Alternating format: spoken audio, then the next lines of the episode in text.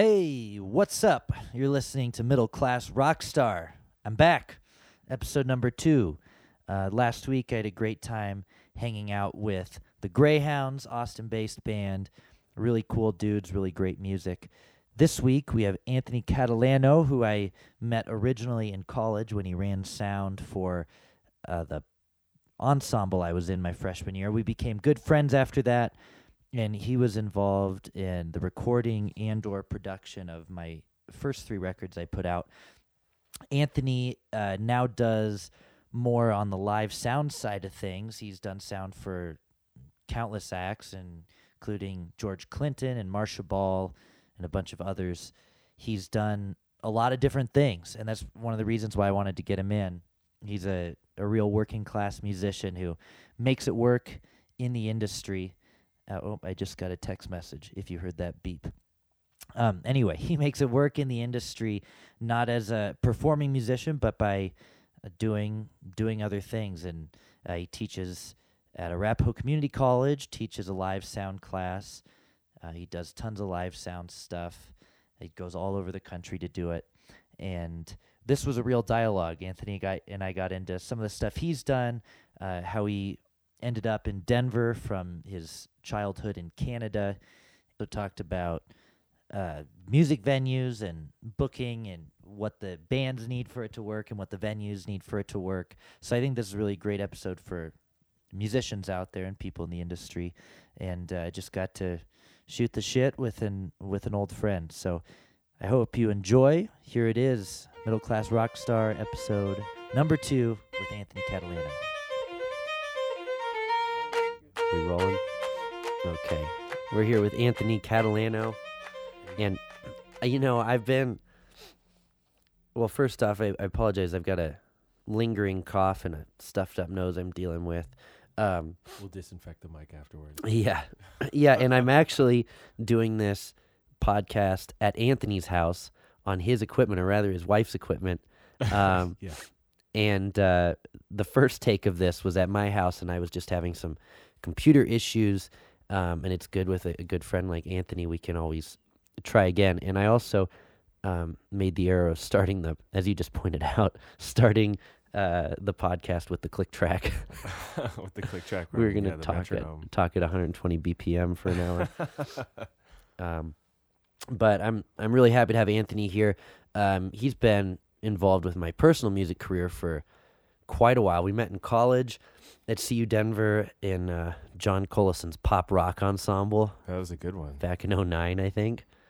Was it a good one? it was fun. yeah, that was a that was a great time. Uh, we were talking about who all was in that.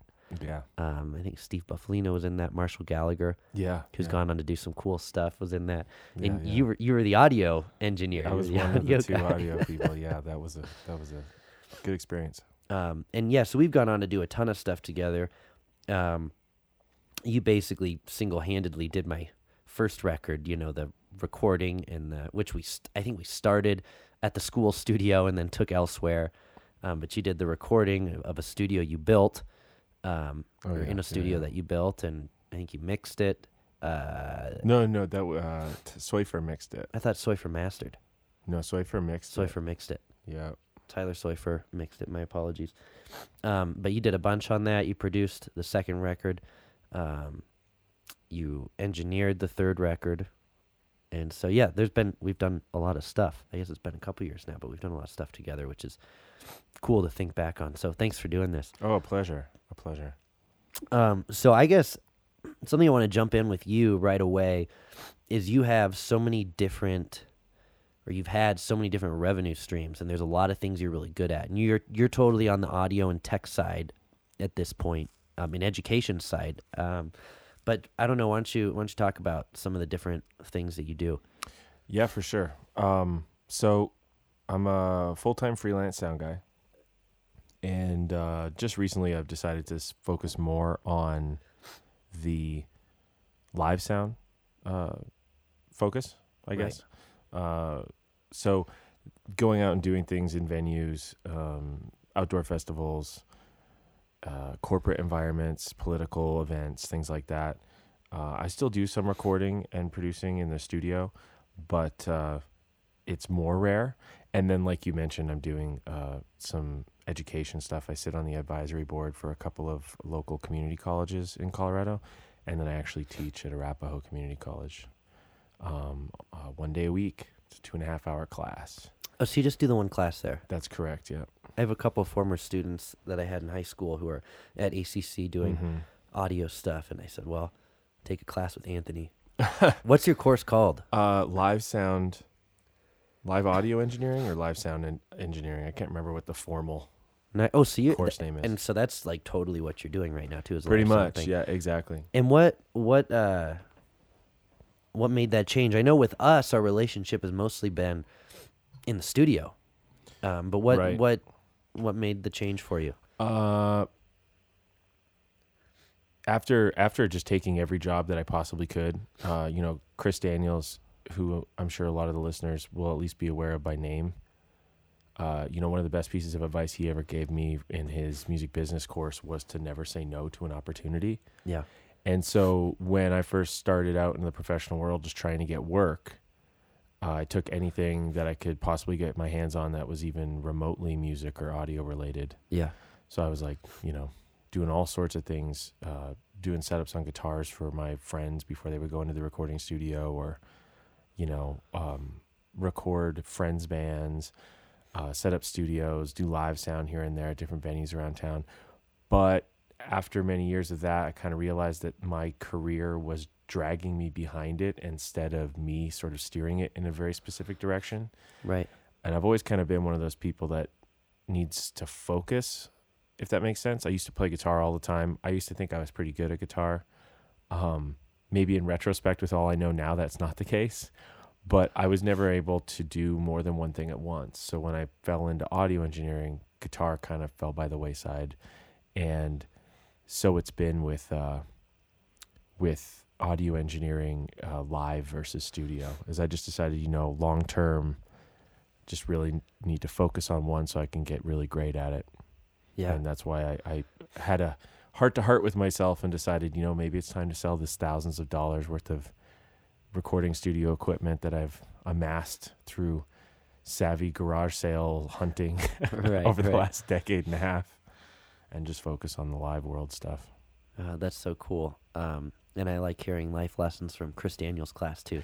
Hey man, when you hear something good like that and it impacts you, it's it's funny like 10, 12 years later, it's still relevant. Oh yeah. Yeah. Well, and he, he, I'm, he, and I are very close. He produced this this record, and we're actually sharing a bill tomorrow night at the Little Bear. Oh, awesome. So Is yeah, that full band or is he? it's yeah. My full band's a five to eight, and his But is it the nine Kings to one. too? Yeah, Yeah. Chris and the Kings. Um, yes, that'll be a good time. Um, but uh, that's so cool. You've delved into the live sound. Um, I hope we could do some some stuff together in that in that. Yeah, yeah. Um, we've tried in the past. It's just the scheduling is always such a difficult thing. yeah, yeah. And what have you? Uh, what do you got coming up that's really cool that you're looking forward to? Uh, I'm in talks right now, actually, um, to fly to Puerto Rico, Cuba, and the Dominican Republic Wow. to um, not only run live sound for events, but also teach some um, disadvantaged schools and churches out there how to more properly run sound and try and engage some of their students and maybe uh, flare up a passion in them for for music or audio in some way. So going out there and actually doing like little live demonstrations and lessons on sound and audio and recording and all this other cool stuff. Wow. Yeah. So that's the educator inside you coming out. I guess so. I guess so. Yeah. Well, it remains to be seen how it'll turn out, but it's it's definitely a fun. Uh, it sounds fun. Did that opportunity come from? I I know you you've started doing like some church gig stuff Mhm, um, mhm. on Sundays, and we we had a conversation about this. Like, you know, getting paid on Sunday is like you know a real advantage. I, yeah. you know. Well, we, we there was one morning was like one of those hazy Sunday mornings. Yeah. when I'm driving to the church that I was working at that morning, and some some jerk off on the highway was like honking. I'm like, I'm in my lane. It's a I'm Sunday tired. I'm tired, but I'm in my lane. Seven a.m. I'm going like five or ten over the speed limit already, and here comes this guy. that Zooms past me, and it's Andy. I was on the way to my church gig.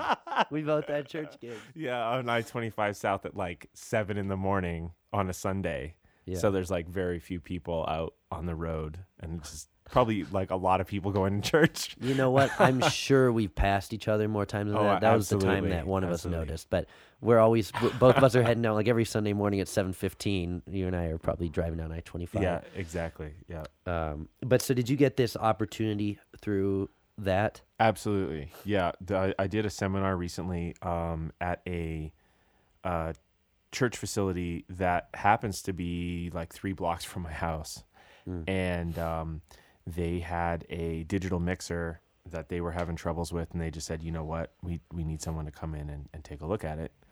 Um, are you available? And then that kind of evolved into this like, let's actually expand the welcome to this seminar to all our colleagues in the church community that can make it.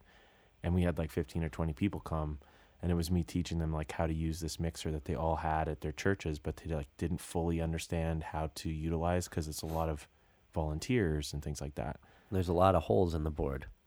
Yeah, yeah. There's a lot of places to plug stuff in. there's a lot of buttons not to push. so yeah, um yeah and so that evolved and then they they kind of dreamt up this outreach thing um you know going down to cuba um doing some uh, outreach and and restoration help as well as like some training out in puerto rico and the dr and um yeah they thought of me so it it just came from something else that i i jumped in on uh, another unpaid thing that i thought would be fun taking Chris Daniels' quote to heart yet again. Yeah, but I, you know, may you know, I do turn down. Sometimes people call me. You know, say, "Hey, can you record my audiobook?" And I'll say, you know, uh, my whole thing is like with the studio thing, uh, and and this goes with live sound as well. But I'm of the opinion that um, when somebody spends hours and hours and hours, like 40, 60 hours in a studio in a week, and their heart's in it, um, as it should be, hopefully, if they're spending that much time there. Right. Um, they're they're out like online every day, checking out like, whoa, what's the the coolest new plugin, and you know, what's another effective method to like mix this record, or um, they're constantly learning tips and tricks and getting better. But if you're not sort of honed in on that specialty field, then you don't learn as many of those as quickly, and you're not staying up with the times and I mean, even just listening from like early 90s to 2018, how music has changed and the way it's recorded and produced. Um, and you don't want to give your artist a dated sound either, unless that's what they want, right? Right. So I just kind of, in that heart to heart moment I mentioned earlier, I kind of said to myself, you know, you're almost doing a disservice to your clientele because you're not in the upper echelon of the field. And the guy that you know is really good that you can refer them to is. So, you know, this person calls me up for their audiobook and I'm like, hey, I do do this. However, I'm probably not the best option. And um, what I was trying to get to is that with all my clientele, live or otherwise, like if I'm not a good fit and I'm already busy, I usually go to them and say, you know, I super appreciate you thinking of me, but I think that this person would be a better fit. And that helps me a lot with like maintaining a really good network on a professional level. Right. And then sometimes um, I'm lucky enough where they see it as like a, I don't know, like a a, a, a trust uh, gesture. It's a kind gesture that in, it bestows trust between us, and they're like, "Well, we know you're not going to take advantage of us. You know, you're not going to be the guy to walk into the church and say, "Oh, here's the problem. You need to spend two hundred thousand dollars on stuff." So there's know? a trust when there is something that is your main expertise, right? Or- Or you're not busy. Oh, and there's a trust absolutely. there, and you Yeah, get that business absolutely. back. And also, I'm sure, um, you know, you're talking about the networking. I'm sure, uh, you know, John Doe down the street, who is really, really great at. He does audio books for a living. You know, right, record- exactly. you know, exactly. he probably appreciates that. When he gets an opportunity, um, you know, for a live sound thing, he probably passes it. and that's that's what it is. I mean, there's so much work here in Denver and the greater So many people doing Colorado it. area, Yeah. Uh, but there's so many people doing it.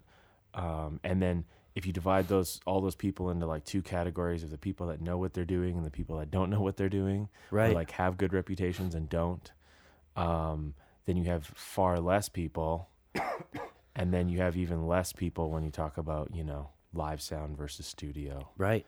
So, uh, but it's always great to maintain those relationships and being so diverse in the past, um, was absolutely invaluable with with actually uh, acquiring those relationships. Yeah. So that I can refer people now. That's awesome. And and we all gotta stick together. You know, it's Such a you're you're not gonna you're not gonna make any friends or any extra business connections by being super competitive and I want this, this and that. If you know, if if you're passing the work around and everyone's passing the work around, it's only good for you. exactly. Yeah, and it's good for the community, and that's to some degree more important. Yeah, Yeah. absolutely. Um, maybe let's let's uh, jump back real quick because I Sure. want to. You know, we've always we've always had this joke. You know that you're Canadian.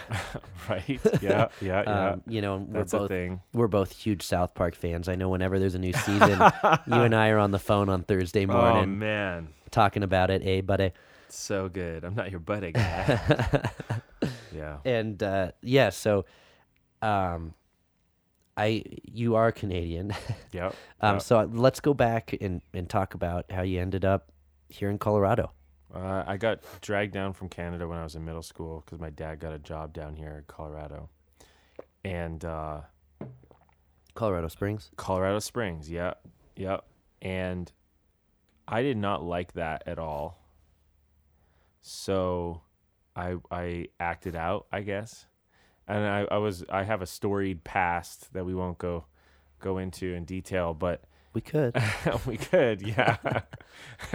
it involves slipping illegal substances underneath bathroom stalls, uh, the stall dividers in high school, and things like that. But uh, uh, you know, when I when I I was failing out of this music technology class uh, taught by probably one of my most influential mentors to date is a, a guy named uh, Dave Filsinger um, who until he moved to Arizona in oh man 2005 or something like that um, he was probably like one of the most influential uh, vocal performance uh, judges and a cappella uh, teachers and arrangers in the vocal jazz community in Colorado. Um, so he did this he he taught this music technology course and uh, we used to listen to this music and i was kind of flunking the class because i was a antisocial loser who would hang out in the back of the class. Um, but we listen to this music and take notes on it and do a bunch of critical listening. And he pulled me aside one day and was like your notes are really really good. You know you have a good ear but you're failing the class why and i told him you know well i don't want to i don't want to talk to anybody you know blah blah blah and he said well you have two choices you can either fail the cl- fail the class or you can transfer all these vinyl records to cd and there were a bunch of ADAT tapes and everything too that that the high school had um, to transfer. And so I started that, and it was amazing. I mean, I came in during my lunches because I wanted to get it done, and um, they had a recording studio at the school. And when um, the guy who was there before me, his name's Michael Scully, uh, when he graduated, you know, Dave was kind enough to offer me that position. Like, hey, will you record these vocal jazz auditions? Will you record the all-state choir auditions, et cetera, et cetera. And then I got to like bring in all my friends' bands and my own band and record in the studio, Mm. uh, mix those records. And then they had all these awesome productions in an auditorium down there at Air Academy High School in Colorado Springs. And so I was fortunate enough to do live sound for those Were as you well. st- were you still passing drugs under the stall at this point? uh, no, no. It was it was kind of uh, one of those moments uh, where uh, I was lucky enough to find to sort of stumble into my passion, if that makes sense. yeah. Um, probably one of the few people that was able to leave high school knowing exactly what I wanted to do with my life, and it was one of those few moments where, like, you know, Dave Dave kind of just caused a lot of change to happen by introducing something that was that brought a lot of joy and and passion into my life. So I didn't really need the the drugs to make me feel better, if you will. so I, I yeah, I've been meaning to reach out to him for a while and express exactly that. Maybe I'll just send him the link to the podcast and we'll call it a day. Yeah, yeah, you should. And and now I'm kind of wondering why we weren't delivered any drugs in John Collison's pop rock ensemble. That could have been cool, like underneath underneath the grand Well- piano, you know, under the lid. When when you're after 18 or 19 or whatever it is that the law considers you an adult, that's probably not the best thing to bring onto a federal or a, a state campus. you know, yeah, yeah. Uh, wow. Well, that that's really that's really neat. Um, and you've just been kind of in Denver ever since you're you're what probably 18, 19. Yep, yep, yep. Uh, instead of going back to Canada with my parents after I graduated, I just went right up to Denver and enrolled at UCD, and uh, kind of been here ever since. And Yeah. your your folks are still up in Canada. They are the Great White North.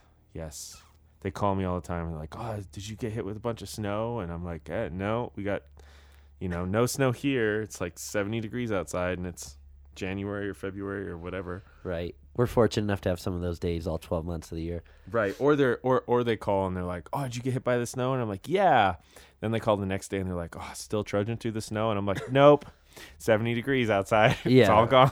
Right, right. Yeah, what yeah. what part of what part of Canada did you say? Uh, uh, I'm from British Columbia, but they're living in Alberta right now, Oh, which okay. is like cold and dreary and prairie land. yeah. It's like the equivalent of like Kansas or Nebraska, but with a bunch of oil fields. Uh, Yeah. int- well, yeah, I guess I can really tell. We we'll be up in Alberta in a couple months, but um, Yeah, you tripped Yeah. through there recently, right? Yeah. You went to Calgary and Edmonton. uh, yes. Well, Edmonton and uh, yeah, we did go through Calgary too. Yeah, and then you went through Banff on your way to Vancouver, right? Yes, yeah, yeah, yeah. So, yeah, you got it down. You helped me with my routing. You're like, there's this burger joint in Banff. You no, gotta- no, this fool was like, "Oh, I've got a, I've got a Subaru, and an, and I'm hauling a trailer, and in in January, a January, four-cylinder Subaru. in January, we're gonna be going through these roads, and I'm looking at his routing, and I'm like, dude, your GPS might say it's gonna take you like six hours to get from Banff to this city in British Columbia, but you need to realize that this is like a winter road, and it's not a highway, And take and it's in the tw- middle of it'd take you nowhere. 20, yeah. yeah, and if it's not plowed or you get stuck in a storm, it could be really bad. But you obviously did very well. We did okay. Yeah. Did you did you travel slowly? Yeah. that part's the wor- Hey, man, the worst part of that whole trip was Wyoming. To be honest with you. Really? Yeah. Yeah. We did. We had to cancel a gig. It was so bad, but um, yeah, driving through your native land was fun. I was thinking of you a lot. Oh, I appreciate it. I Uh, just yeah. Uh, well, we're glad. Colorado's glad to have you now. Oh, thank you so much. Um, hey, t- tell me a little bit about this recording equipment. Is way better than what I'm recording with. What's Oh. what are we using here for the music? um, it's it's a pair of uh, AKG 414s, um, and we're going through uh, uh, just a, a, a performance level interface. It's a, a U, uh, RME Fireface UFX, Fireface UFX interface. It's something super special, and then we're just recording in a Pro Tools. Yeah. Um, my wife is also an audio engineer. I met her at university, and she has a podcast right now. And she and her company actually rents this equipment from my company, and I'm using it. T charger double. no, no, I don't. I don't charge her double, but uh, I should. Yeah, I'll, I'll bring up that idea and make sure that she knows you're behind it. that'll be the last time I get invited over. Probably, yeah.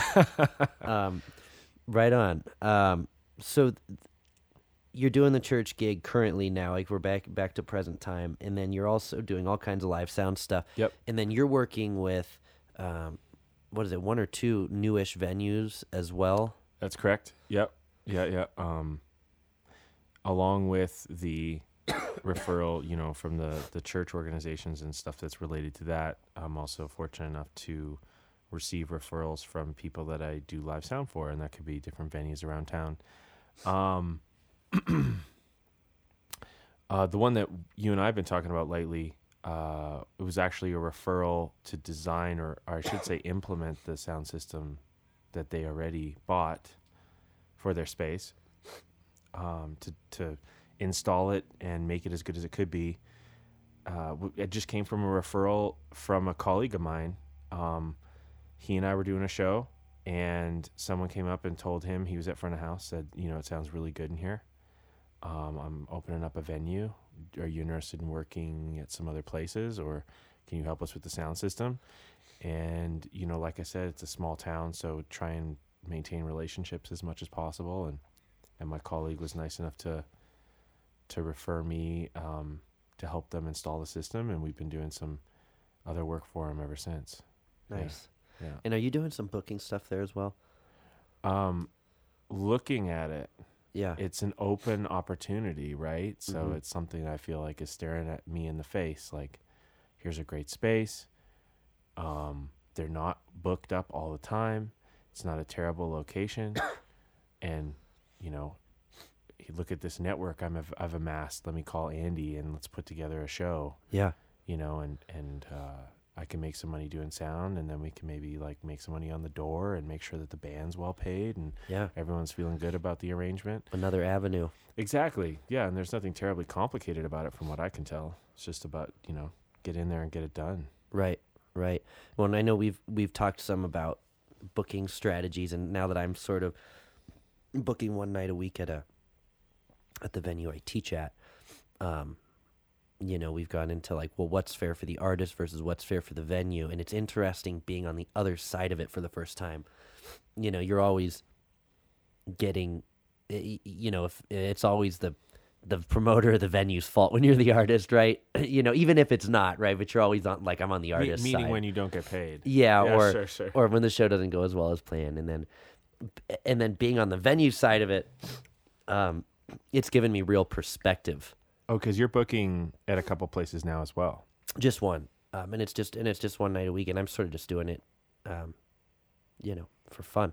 I love uh, it's I, I love the place and I believe in the place, and it's um, it's great.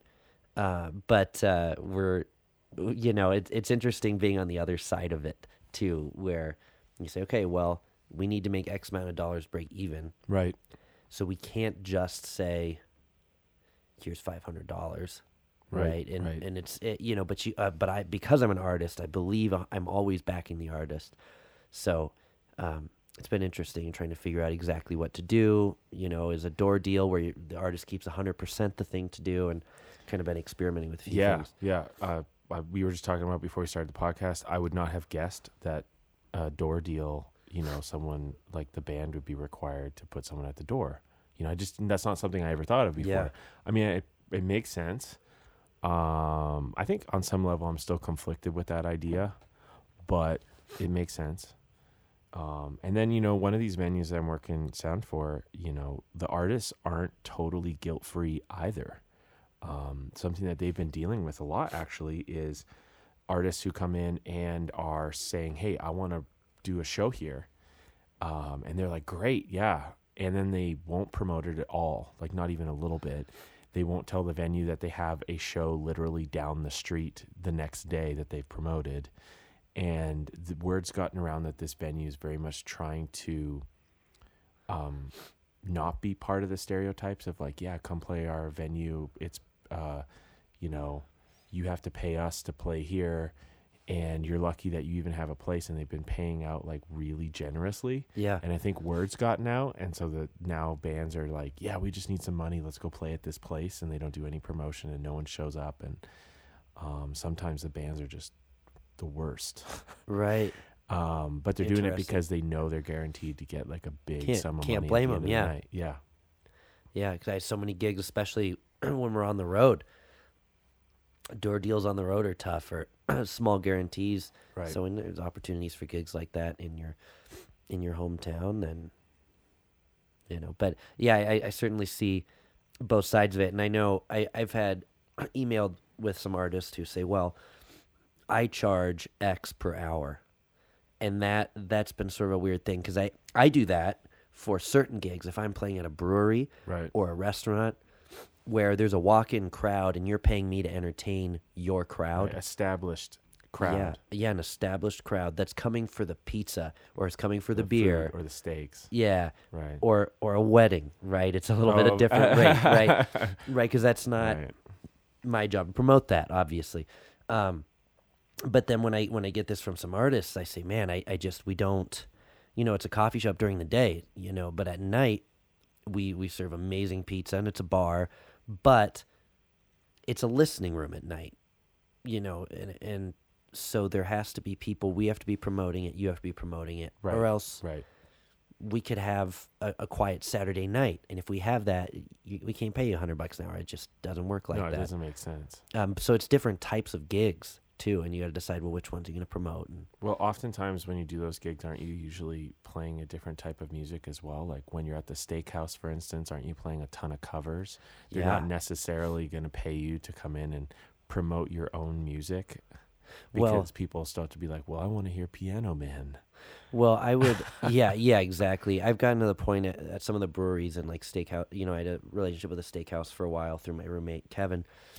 You know, and I was playing there for a couple years, and it got to the point where people would request originals because I'd slip them in. Right. But there are still nights when somebody comes in and says, "Hey, I want to hear this. I want to hear that." Right. and that's part of the gig. If you're Right. playing at at our you know at a, a venue where Right, but that's what you're getting paid for. yeah You know, that's where Right. like that's where like all your your hard hours at like Howl at the Moon pay off because you sat a there. small amount of hard hours. at Howl at the Moon. I didn't last too long in that. well, but I mean, the point gig. being, you you you learned probably a ton of different material, Right. and and now these wedding gigs, for instance, you're getting paid for your time for Right. that material that Yeah. you've learned and invested in that material. Because if someone says, "Hey, play Piano Man," you know how to play Piano Man, right. right?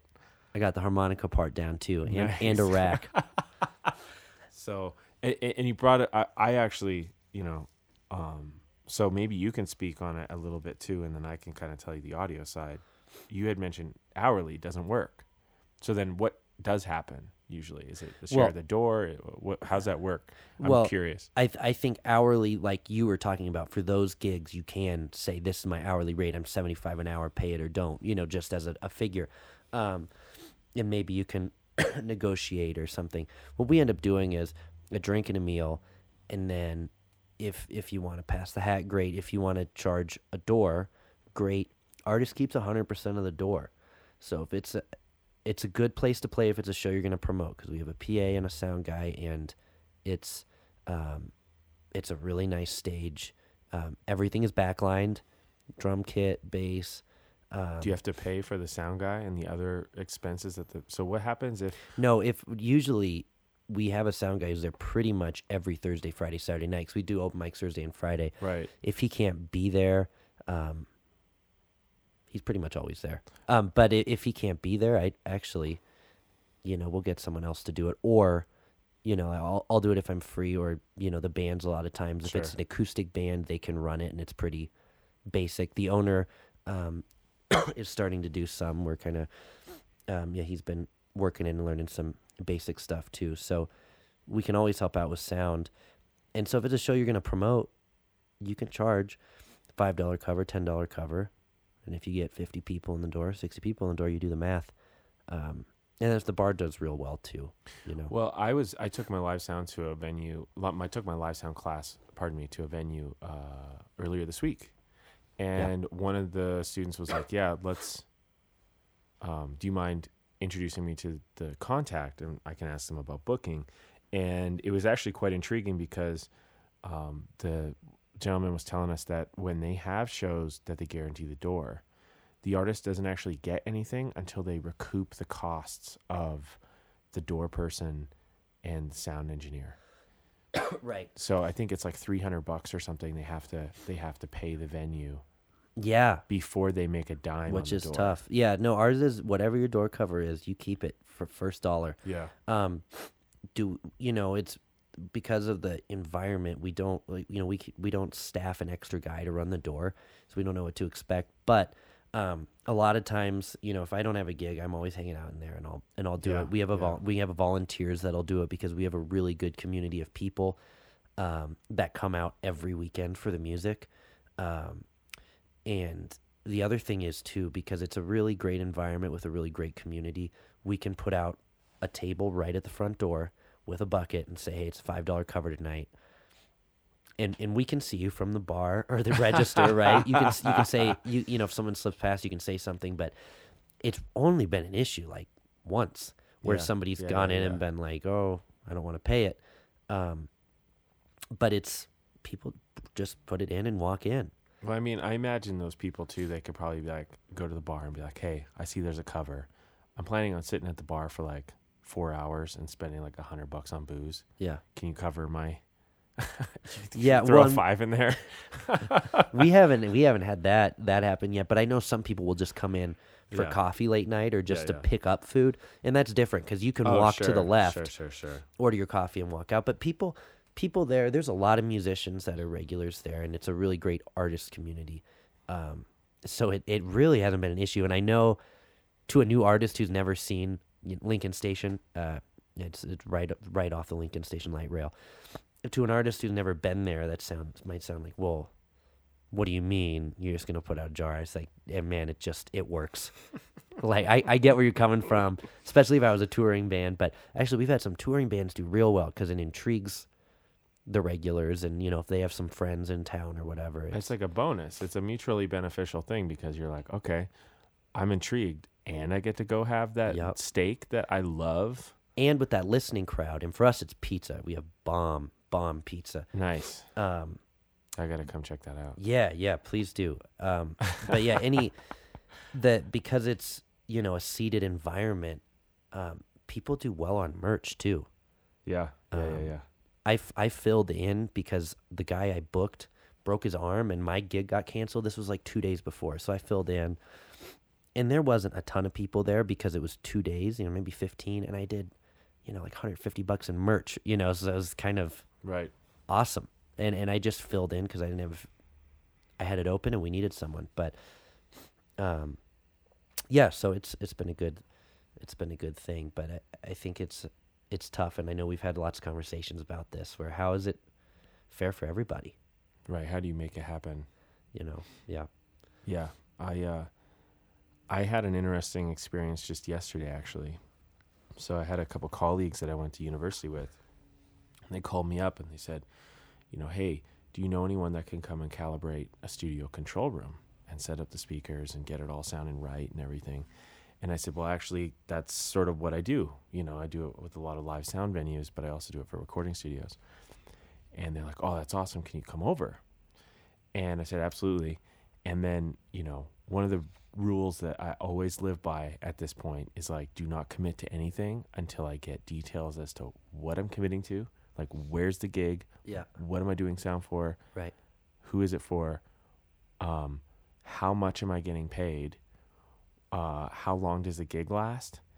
Um, where's the gig? I mean, that seems like I said it again, but I mean, it's a big deal as to whether or not it's at a venue that's, you know, four miles from my house in downtown Denver, or is it, you know, 160 miles, you know, up in the Front Range Mountains somewhere at like, you know, Beaver Creek or whatever. Right. Um, and then how am I getting paid? Are you paying me cash afterwards? Are you keeping track of it for tax reasons? Are you going to send me a 1099 at the end of the year that I'm going to have to claim on? Is it a check? Is it a If you're working for me, you're getting a 1099. right? at the end of the year. Exactly. Right. Right. Right. right right. Exactly. So those are things that I need to know. So here's these guys that I really respect, and they call me up and they're like, "Hey, can you come do this?" And I sent them a text back with my rate. Well, long story short, I go and I do the gig. They're super happy with it. They love it. Um, totally stoked. And they had this moment afterwards when I was packing up my gear, and they're like, "Man, we were kind of surprised um, at the rate that you gave us." um, because you know we were kind of expecting like the homie hookup, or you know we had people come by and we give them a six pack and they do it for free. Um, but they're like, you were totally professional. You came with all the right tools. You like met and exceeded all of our expectations. We're so happy with everything, and and they paid me without question. You know, but it was one of those things where it's like, I don't want to equate it to anything insulting because I really like these guys, but they they definitely brought up a good point that I hadn't thought of before, or at least not recently. Um, you know, like, hey, can you come play our show, the, or play our venue, the we'll pay you in exposure or it'll be really great exposure for your band yeah, you know what I mean? I love Or- exposure. or can you do me a favor and play piano on my record? You know, and you're like, yeah, I, I really would love to, but you know, we have to have either like an exchange of services type thing happen because this is like what I do for a living, you know, or you need to you need to pay me. you know what? Friend or not, man, I gotta eat. I got bills to pay. We live in Denver. not to and not to not to interrupt, but you've inspired me. I'm going to do an entire podcast episode, and the theme is going to be the homie hookup. nice yeah so uh but that's that's a thing and it's like there's this constant uh like how am i getting paid how much am i getting paid am i getting paid fairly and then you have the venues that pay you a certain way which is usually i mean well i shouldn't say usually if you work for a big promoter that owns the venue like an aeg live nation thing Right. they want to have you fill out all the paperwork so you're an on-call on-demand part-time employee Yeah. which is we're going to work you to the bone. You get no benefits of any kind, no health insurance, da da da da. You know, uh, no matter how many hours a week you work, and you get paid like an hourly rate. You know, um, and I think it varies between like ten and you know twenty or twenty five at the absolute max, probably for those those companies. Um, and that's it yay or nay, sign up and do sound, or you're out the door, right? Yeah. But then that's all you, know, you pay taxes out of that as well. Yeah. Um, or you have the venues that are like smaller, you know, um, mom and pop type venues, or even some of these venues that are owned by not gigantic promotion companies Yeah. and they'll pay you anywhere from like some some of them try to give you 50 bucks for a night and then others um, at the top end you're lucky to get like 200 or 225 to come out. And sometimes that involves being there at 2 p.m for like a national or sometimes noon for a national uh, band load in leaving at 2 or 3 in the morning after you've cleared the stage. And depending on how big the venue is that might involve you loading in, setting up the stage, running sound check for the national, and depending on how ignorant the promoter is, you know, in the past, my my record's thirteen openers for that. Yes. For that metal show. Yeah, right. Thirteen openers, and then sometimes you're not just running front of house; you're also running monitors, and uh, also depending on the size of the venue, lights. Yeah. And just the other day, when I was at that tour, my colleague told me that he was also the bar back. Can you imagine? Can No you imagine? way. He was like, se- he was telling me he was like setting levels and then like getting it to a good point, and then in the middle of the song, running and like cleaning pint glasses and getting cups ready and stuff at the bar, and then running back No and doing it. I I swear to you, bro. And it's like, t- where does this end? Seventy-five dollars. Oh yeah, and they'll be like, "Oh, here's your hundred bucks," and you're like, "Man, I just worked twelve hours and I worked four jobs and I got paid a hundred bucks." And then the government's like, "Yeah, we'll take thirty percent of that," and then you have to pay into unemployment, and if you're legit, workman's comp insurance and your own health insurance, and maybe your own retirement fund if you're smart, your Roth IRA or your four hundred one k, and Yeah. you know the list goes on, and then on top of that, you have bills, which I mean, like we all have bills, right? So you're like, okay, I need my rent and my electricity, and no one can live without a smartphone. It just doesn't make sense anymore. Right. And I mean, everything everybody else knows and does and pays, and then you're left with like 50, 60 cents at the end of the week, and you're like, oh, right, I guess I'll buy five packets of ramen. Right. Right. mean, you know, and that's artists as well. You know, they get treated the same way. So, yeah. uh, you know, that's the that's the the struggle with the venue world. And then contrastingly, you have uh, you know, some churches will treat you the same way in the worship environments or religious community, and then some churches will treat you the exact opposite. They're like, "Oh yeah, um, we have three services on a Sunday. You know, we'll pay you a hundred dollars per service, and you're there for like six hours, and you get three hundred bucks." Yeah. and you're like, "That's a great deal." You know, That's you great. end up walking out with like fifty bucks an hour or something. Right.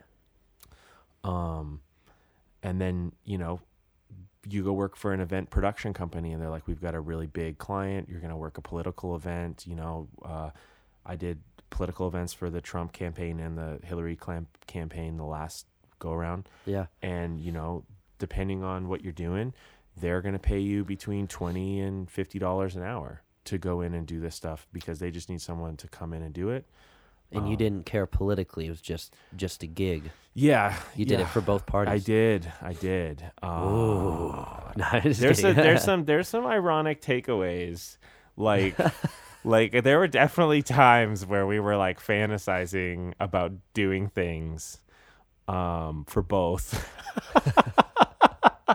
like the secret service for hillary just despise her like just absolutely don't like her at all really?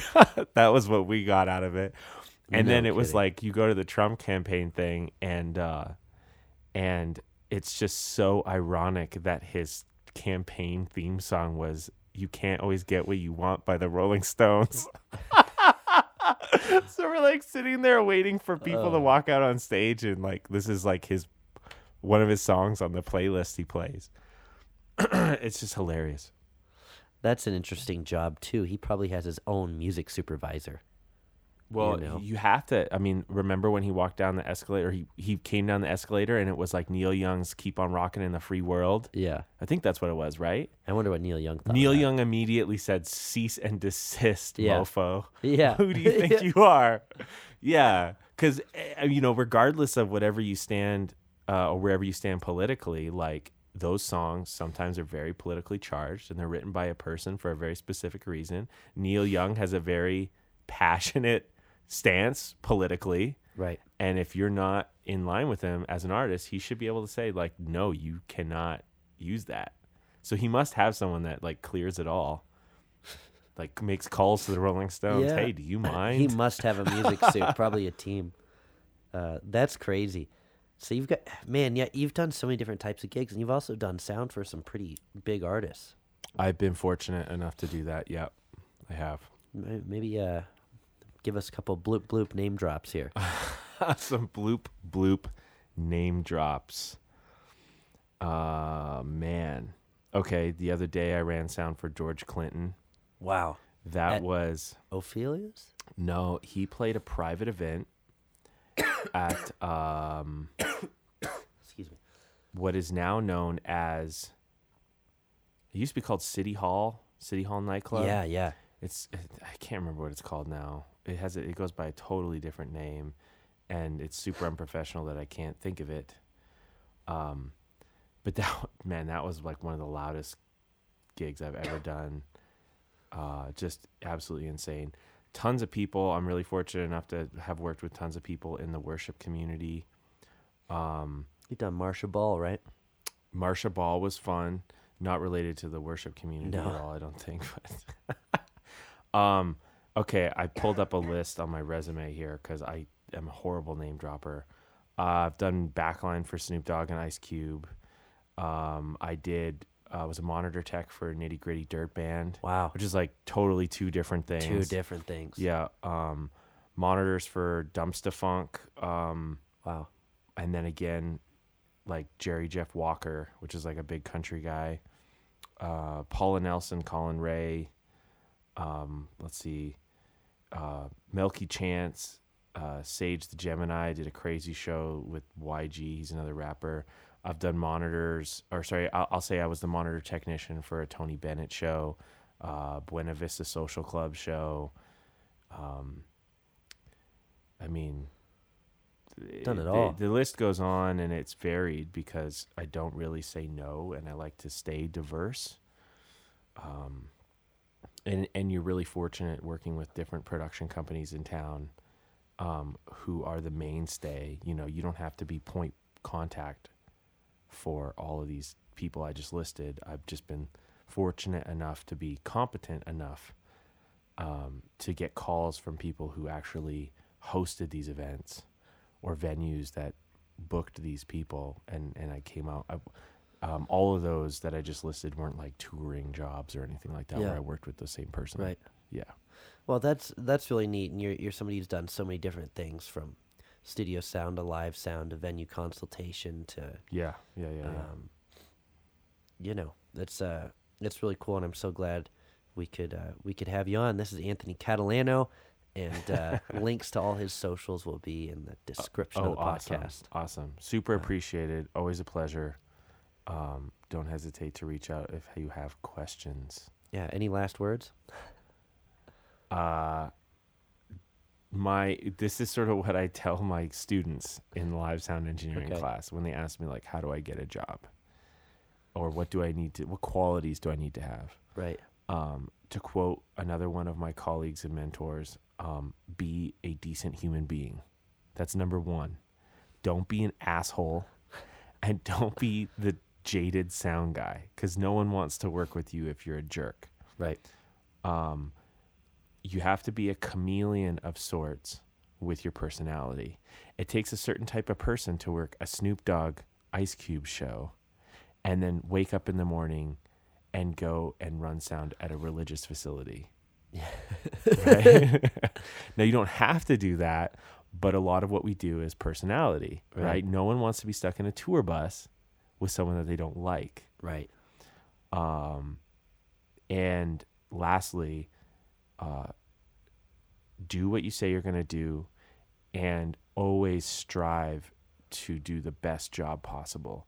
And by that, I mean you might be stuck behind a console making 75 bucks for a 10 hour shift, you know, in a venue that wasn't well designed on a console that's half broken with bands that you are scratching your head how on earth did these people get booked who would want to listen to this the only crowd people are their fathers or their wives or whatever Right.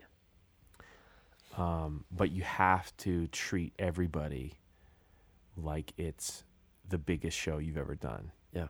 you know you got to give them the absolute best attention and do whatever you can to make their show and their experience the best and if you do that which is remarkably rare they'll thank you um, it's a common c- occurrence where people come up and tell me things like i've never had my monitor sound so good or i've never um, got such high praise from the audience when we got off stage. Like, thank you for doing such a good job.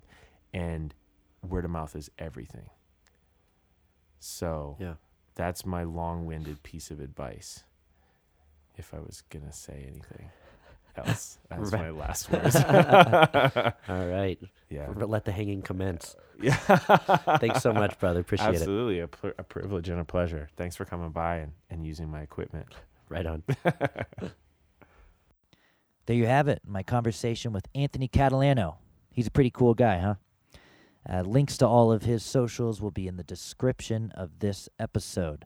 Uh, this podcast is brought to you by our buddy Patrick Badgley at PQ Mastering. He puts the finishing touches on this podcast. For any music mastering or audio restoration work, check out his website at www.pqmastering.com. If you like what you're hearing in general, please go to iTunes or wherever you listen to your podcasts. Leave a five star rating. That'd be really cool, huh? Wouldn't take too long, a couple seconds. And if you really like it, maybe leave a maybe leave a review as well. It, it helps me out a lot. All right, that's all for now. We'll see you next time. Thanks a lot.